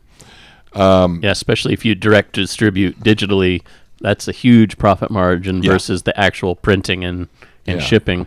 And I was okay with that as long as what they what they put out there digitally eventually made it to paper. But all the articles I've been reading, they're saying that's not necessarily a, a given. If it sells well digitally, then they will put out a print copy. But if it doesn't, it's digital only. Love it or leave it. But digital is such a small percentage of their comic sales. I mean, just comic sales in general. Well, right. Well, I think both publishers want it to be a larger percentage Right. of their Sure, but, sales. but is that but the public isn't necessarily No, buying it that no. way? Right. And and that's because you have a lot of older hardcore comic fans like us that want to have that physical copy in their hands, whereas some of the younger generation don't care what format it's on as long as they get to read it. But the thing is, yeah, but the, the problem with that is without without an in-store experience, how are they going to discover it? It's, And you know, and that's and that Reddit. yeah, and I mean that's that's the thing. I the gloom and doom part of me thinks we're seeing the twilight of the comic book era. That's what it feels like to me. Well, Yeah. I mean, we're already in the twilight era of like magazines. You know the you know the typical printed and shipped to your house magazines because those have a lot of them gone to digital only, Right. or they've gone to uh, digital monthly and then like a biannual like printed copy Mm-hmm. that they send you. That's like a big, you know. Yeah, I, I do know that DC's having a lot of uh, success with their, you know, young adult graphic novels, um, which are pretty much standalone type of things. And I have a hunch, so far as printed comics goes, that that's where they're going to end up. Like we may only we may get a quarterly, half inch thick, like The old annuals. yeah, They, they don't come yeah. out monthly; they come out four times a year. yeah, yeah, Each, but each But, with a but a self- collected worth a a four, Store. mo- four months worth. Yeah, Sort of like the comic books of the 1930s, which Wow, were the yeah. collected comics from Right. the newspapers yeah. That they then put out in book form. Right, Yeah. The right. circle is now complete. Yeah, but I know that uh, they're trying to have make more inroads into places like Walmart and and all that type of stuff. And the, the Walmart editions have been making their way into um, comic shops, uh, and I've gotten a few of those. But you know, I I don't necessarily want the reprint material. I just want the new material that's in those, and so that's kind of a bummer. But um, but I, I will say this: those hundred page hundred page spectacular. They they resurrected that name from the seventies. Um, you, the whole thing is four ninety nine. So you know, it, which is only a dollar more than their than their monthly. Um, They look like nice additions as far as what what they cost. yeah, yeah, because you're getting a lot of material, but most of it's reprint Right. stuff. And again, that's just to you know try to hey you like this read this you know. But now that you know that looks like it's not going to be there anymore. And somebody was like well so what do you say? I go i go okay they're probably going to keep superman action batman detective justice league wonder woman green lantern flash maybe aquaman. So nine titles. Yeah, they, they're they're int- they're interested in the the characters that they can license and make extra money on, and that's really it. Yeah. they're they're they're not looking at expanding any. They don't care about story. They they care about will that character make me money. Un- unfortunately, that that appears to be the case, and it, I I thought it was weird last year uh, at Comic Con that all of the almost all the DC panels had no Q and A sessions after them. Um, that they were basically just and and everyone, even Dan DiDio, who's usually like you know big energy ball, was just kind of, oh yeah, we got this title coming out and this one here, and here's the new stuff we got, and it was like, man, this thing is lackluster. And now next weekend they have the DC Fandom thing, which is kind of like you know an online version. And I'm like, what are they gonna? And so they actually Yeah. printed up the schedule, and yeah, it's mostly pimping. It's all TV, shows and the TVs movies, and, a cou- and a video game or two. yeah, That and seems to be where they're making the money though right now. yeah, and that's why people keep talking about. Well, maybe maybe AT and T will sell off DC Comics, and they're like, they're not going to sell off Superman, Batman, and Wonder Woman. Yeah, the, th- those characters make them too much money. Yeah. to let it Yeah. all go. yeah, And they're not going to go through the same kind of thing that Marvel did where they sold off the movie rights and then have Right. been trying to recapture Yeah. them for decades. yeah. It's all going to be. It's going to be Warner Brothers making movies and TV shows, and and DC Comics, if it exists at all, will be there just to, you know, keep the IP copyrighted and all that kind of stuff. Man, I want my amalgam comics. Right. It's just so gross and cynical. it, it, it, it is. And and the problem is it's you know there there is no pie in the sky end for this. There is no you know Marvel buying DC Comics on the horizon or or you know or them selling. They're not going to sell off the, that IP Warner Brothers is not going to get rid of that IP so there's no you know you know Ted Turner esque millionaire going, well, I'll buy DC Comics and then we'll keep publishing comics. And Not when every Batman movie, regardless of how good or bad it is, Right. makes huge amount of money at the box office. right. So that's the key, folks. To get my amalgam comics, I need you to stop going seeing DC movies. yeah. Yeah. Hashtag fuck the Snyder cut. yeah. Oh boy. So yeah, I'm sad. Just uh, yeah, that was that was actually a funny thing on uh, Harley Quinn. Just a, a, one appearance of some guy in a release the Snyder cut T-shirt. yes. Yeah. Uh, let's do Weekend Geek. oh, wow. Yay! no Purgatorio. No, no Purgatorio this week. Purgatorio is kind of a special thing. Oh, That, that, that's a rarity. I gave you a perfect Purgatorio story. I put that in Weekend Geek, but All we're- right. that's not Oh. even going to be today because we won't Oh, hit okay. that story. All right. what? Why not, Because we're an hour and a half into the show. Steve? you and your talking. I know. Uh, yeah, We- we- all we did- the, we did the Star we Trek The Experience stories. okay, yeah, and it wasn't 20 minutes of nightmare horror at 30,000 feet.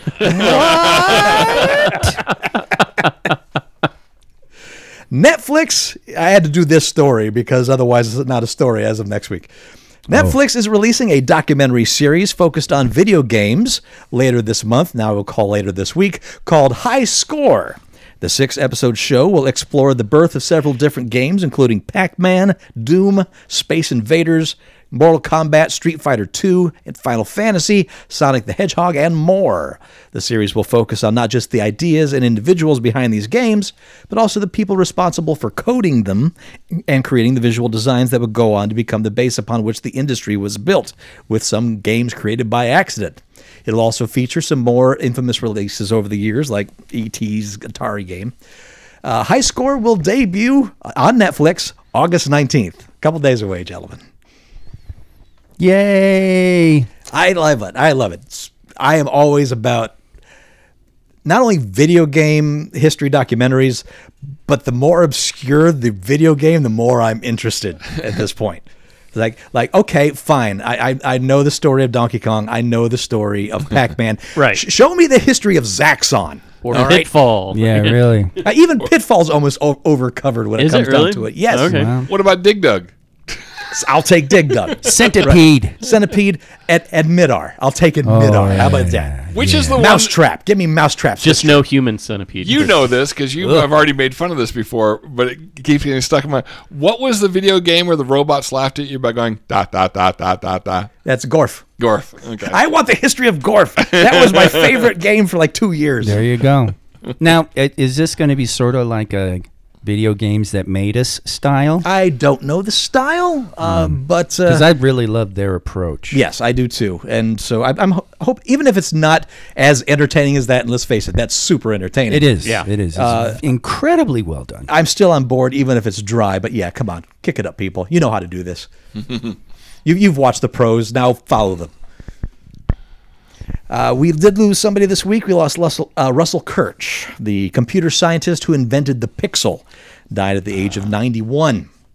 Born in 1929, Kirsch studied in NYU, Harvard, and MIT before joining the National Bureau of Standards. What is that, the hoity-toity for you there, okay?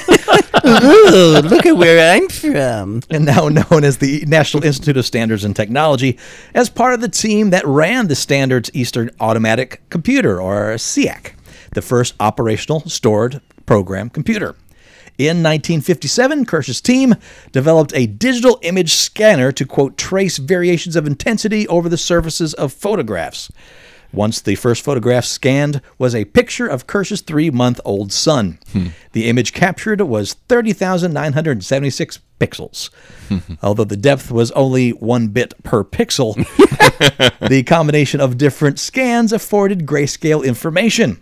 In 2003, that image of Kirsch's son, which is now in the Portland Art Museum, was named by Life magazine as one of the 100 photographs that changed the world, given its significance in the development of digital photography. Kirsch's invention was also instrumental in designing technology for spa- space exploration, allowing astronauts to take live photos of the moon, send them to Earth during the Apollo moon landing. It also contributed to the development of Sir Godfrey Hounsfield's CAT scan, which was introduced in the 1970s. His work laid the foundation for satellite imagery, CT scans, virtual reality, and Facebook, said an article in Science News in 2010. Wow. And that was uh, that was actually really groundbreaking because there were a lot of scientists, computer science saying, uh, computer scientists at that time saying there's no way you can get all of the information that's in a photograph into a digital database. And when he proved that he could do it, I mean, it. I, have you seen this the picture that they're referencing? Because it's really like it's really basic, especially compared to today. I mean, it's it's literally just white and black dots. But if you stand far enough back from it, you can actually kind of see. It's a detail. boat. But uh, It's a boat. It's a sailboat. So- oh, cool, a sailboat. oh, you know, and and props to him for Yeah. calling them pixels instead of Kirchels, because you know what? Right. He could have Yeah. fucking named them after him with all of that. What a legacy! Yeah. I mean, my Yeah. God, you just listed off Todd just about every visually significant achievement from the mid 20th century to now. You know that Well, he's yeah. he's had he's the foundation of in Yeah. some way. a lot of those science branch out from his studies. hmm and and just what he enabled to have to do just you know taking just just just the astronomy part of it. I mean geez louise. Yeah, computer technology and digital data encoding. Yeah, i mean so just many so many of those pictures like when they say oh wow we took a picture of a black hole you know? And a lot of that are are images that are reconstituted from visual information that would come from what he what he developed. It's just I, in- amazing. back in 1992, when I was in high school, my graphic arts class got an early, early version of a digital camera, and we took we took some pictures and and ran it into the computer, and it's How many interesting. penises like, were there? None. Oh, uh, oh okay. because it could only shoot black and white, and Oh, it would why. Okay, take sure. yeah then And it would take a while. penises on there like once you would push the shutter button, it would still take a while for that image data to get translated into the computer. But yeah, it's it's. I remember looking back at those pictures. You know, because I still have some of my old graphic art stuff from high school. Power through, Jeff. And Come on. Looking and- at black and white that penises, my versus favorite. what we can do today is incredible. Yeah.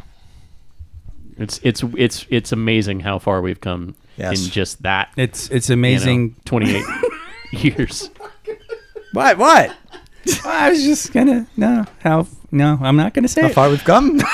Not gonna not gonna say it. It's it's hard.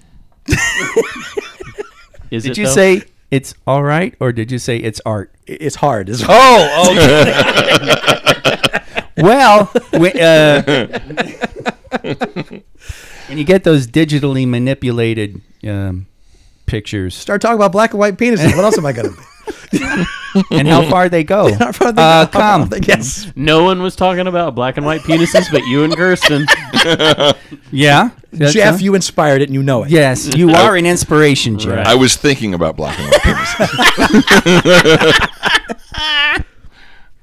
The pixel brought us all together. And gave us porn. It's true. Close your eyes. The pixels are Internet coming. is for porn. Internet is for porn. so grab your dick and double click. The internet's for porn. Great show. New York Comic Con's 2020 edition is going digital as a result of the pandemic. The annual event organizer, Reed Pop, announced that it would be partnering with YouTube to host live stream panels from leading entertainment brands between October 8th and 11th. Unlike the pre recorded programming of Comic Con at home, fans will be able to participate in virtual Q&As with celebrities and creators Oh boy. turning quote every panel into a watch party and geek out with other fans using YouTube's community and live chat features, which always works well. Promises the release. Uh, Stars, American Gods, uh, CBS's All Access Star Trek Universe, DreamWorks Animation, Hulu, and FX are among the recognizable shows, networks, studios, and platforms taking place. Uh, taking part. More participants and a full schedule of events are set to be announced in the coming weeks. Reed Pop has already confirmed another digital convention, Metaverse, which is scheduled to kick off this Thursday, oh, last Thursday, uh, August 13th, and it ran till the 16th. So that one's done. I hope you enjoyed it. there were lots of black and white penises. Disney is officially developing a Neutron movie starring Jared Leto. Neutron? Like Yeah. Jimmy Neutron? No. Jared Leto is new Jimmy Neutron? It's, yeah, the Neutron. He's just burning doing a neutron dance. yes, very Oh, pointy wow. sisters of you, Kirsten. Very nice. well, I'd like to make a good pointer now and again. As you, we said Oh, yeah, just a little yeah, bit yeah, ago. Uh, uh, Le- Leto's Yes? apparently, I've got to find my place.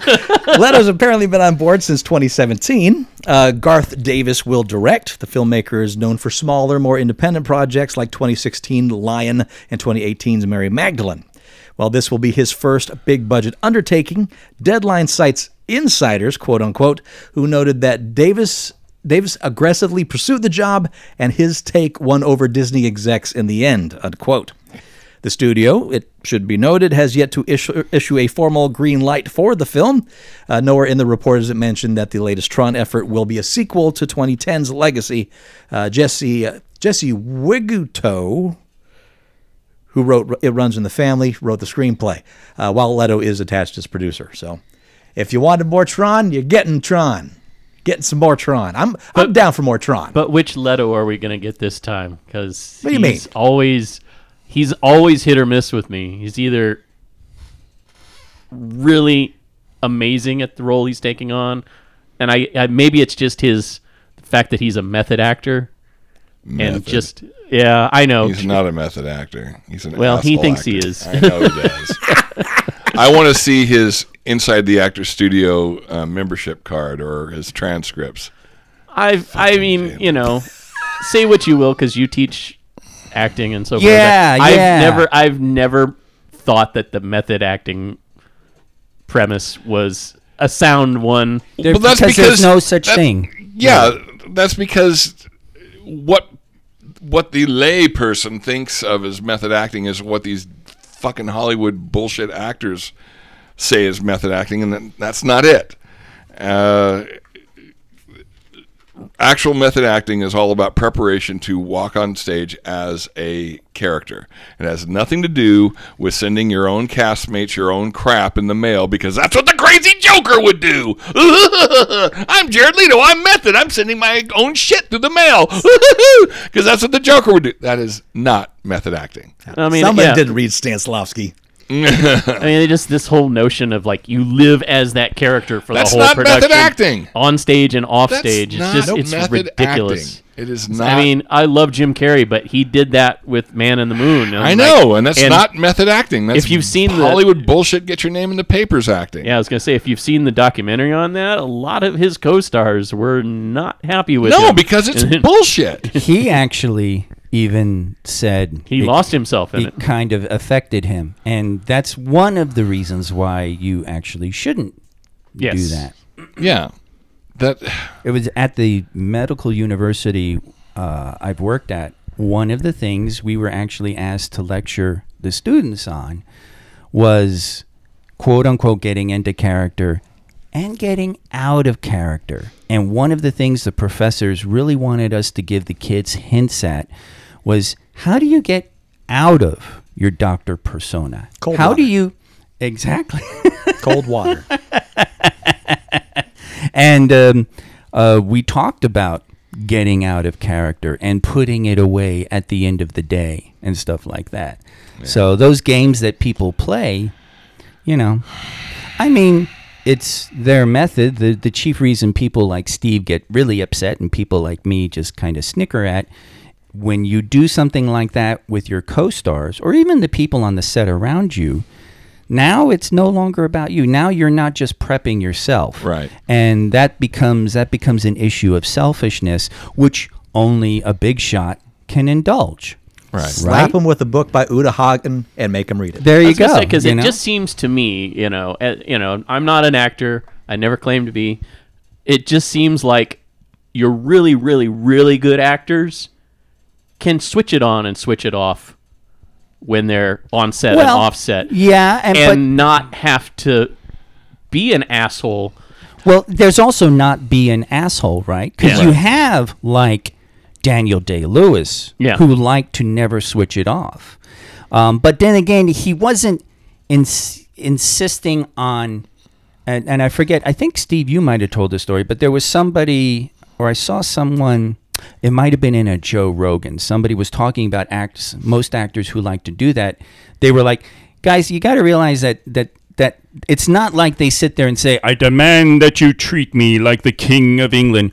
Rather, they just want you to refer to them as Edward, and they will respond in their Edward voice, so it keeps them in there. Yeah. And one guy was actually talking about how he's talking about the guy's family, the home life, the kids, going to school, and the guy is in the voice Right. and character mannerisms of that character but he's talking about his own home life Yeah. so it's sort of it becomes this bizarre little mishmash and it is a sort of game but at the same time it is not necessarily as impactful Right. on co-stars as what like Leto did which you know what if you're Or some has ki- done on almost every set. if you're fresh off the street and doing that you get a reputation real quick Yeah. and you're done Yeah. you are done Yeah. So- It- I'll never I'll never forget the story, and it's probably apocryphal. But George Burns used to always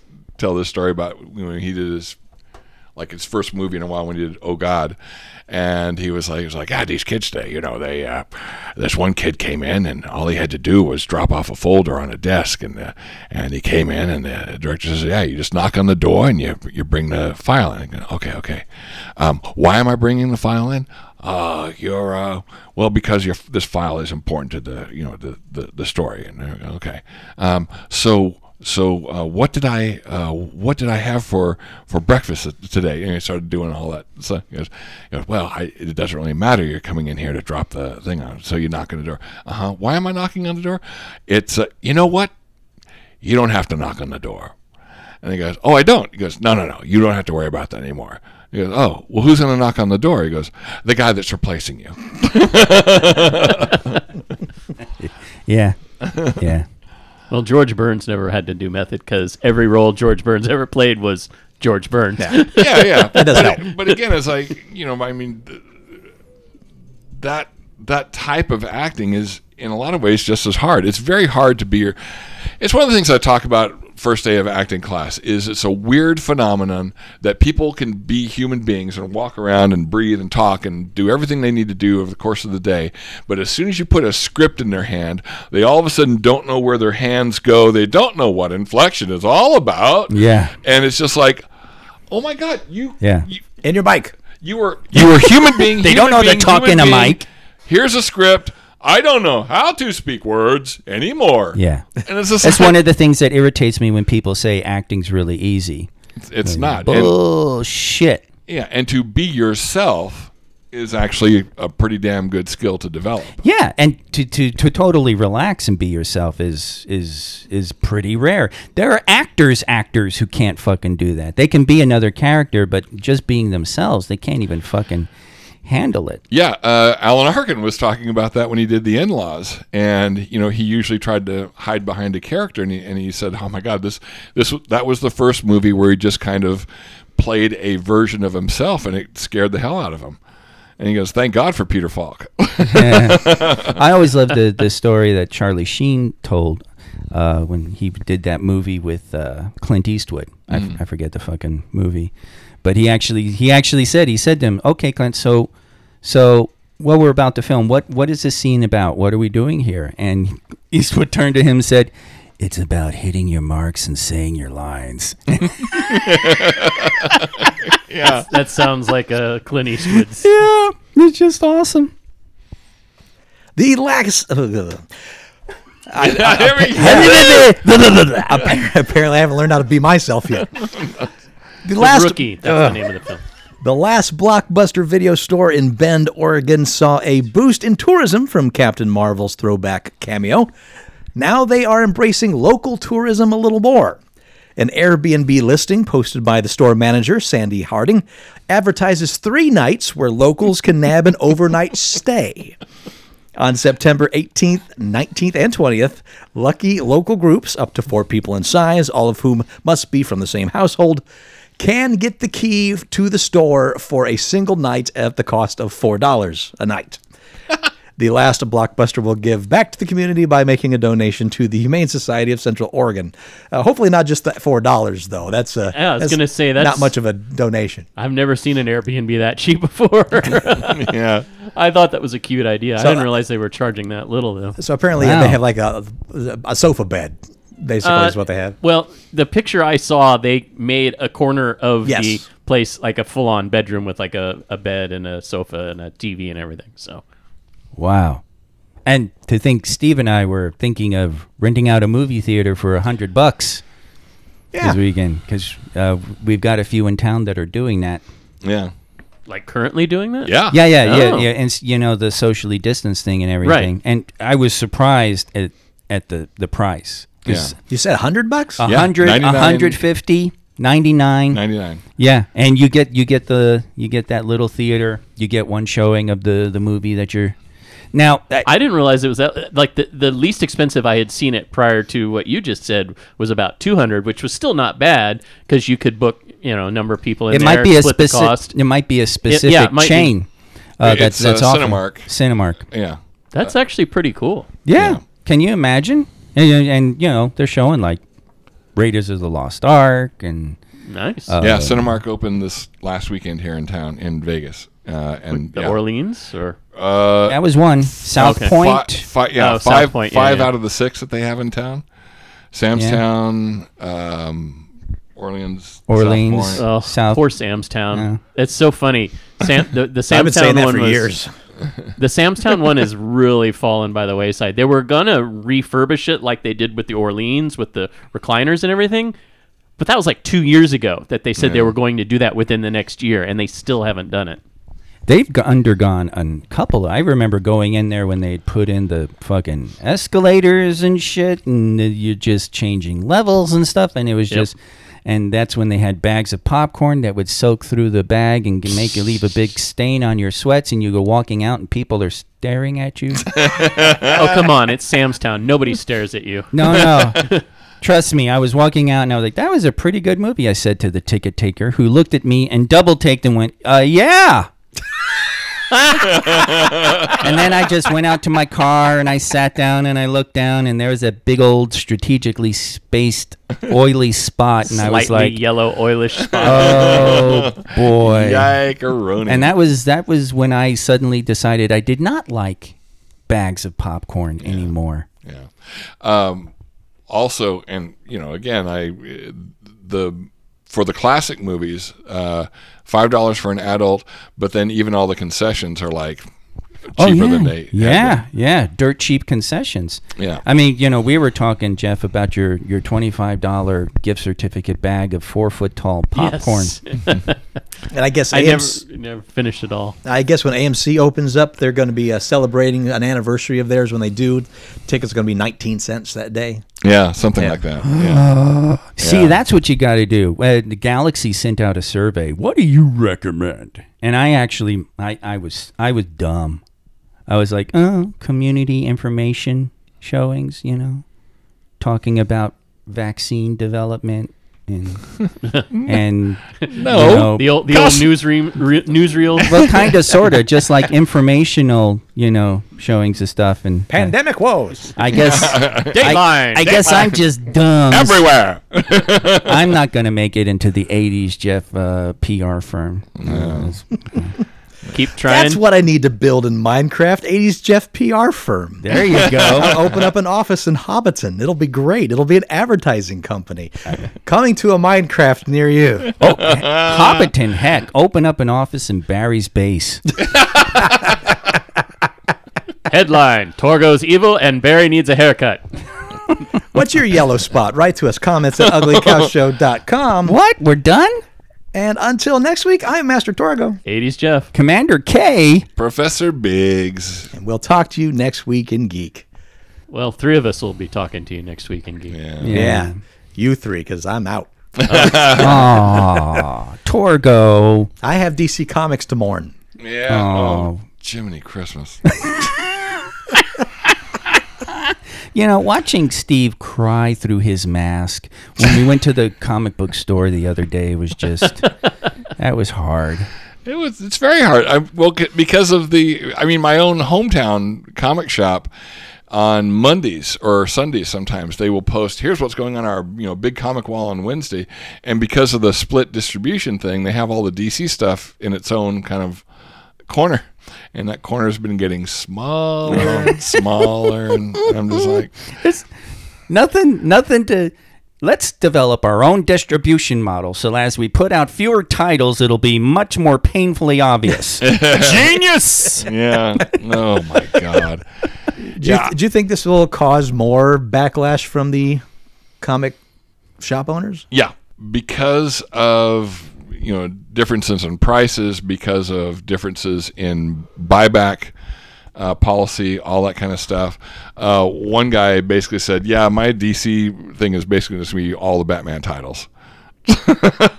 Yeah, I go, can't blame "Oh." them. And I was like, Superman He goes, if they can get the sales figures back up, he goes, but if I can't return, if I can't, you know, if I have to order a certain amount of each title and they don't sell, I'm not going to order that title. Yeah. So, uh, and I was like, "Hmm." he goes, I will order it. He, I will order only enough to fulfill the pull orders. And anything that's, you know, like one or two issues over that, you know that that uh, is the is the increment that you have to buy them in. Yeah, but he said I'm not buying anything more than that from DC. So back issues probably for DC won't exist. And I was just like, yeah. And he goes, well, take out the gun, point it at your foot. But apparently, DC doesn't care anymore. Yeah. And that The, the comics are profitable, but they're not profitable enough to impress the bigwigs. Well, that's there, it. There you go, That- Steve. well, that's DC Comics doesn't care comics. Oh.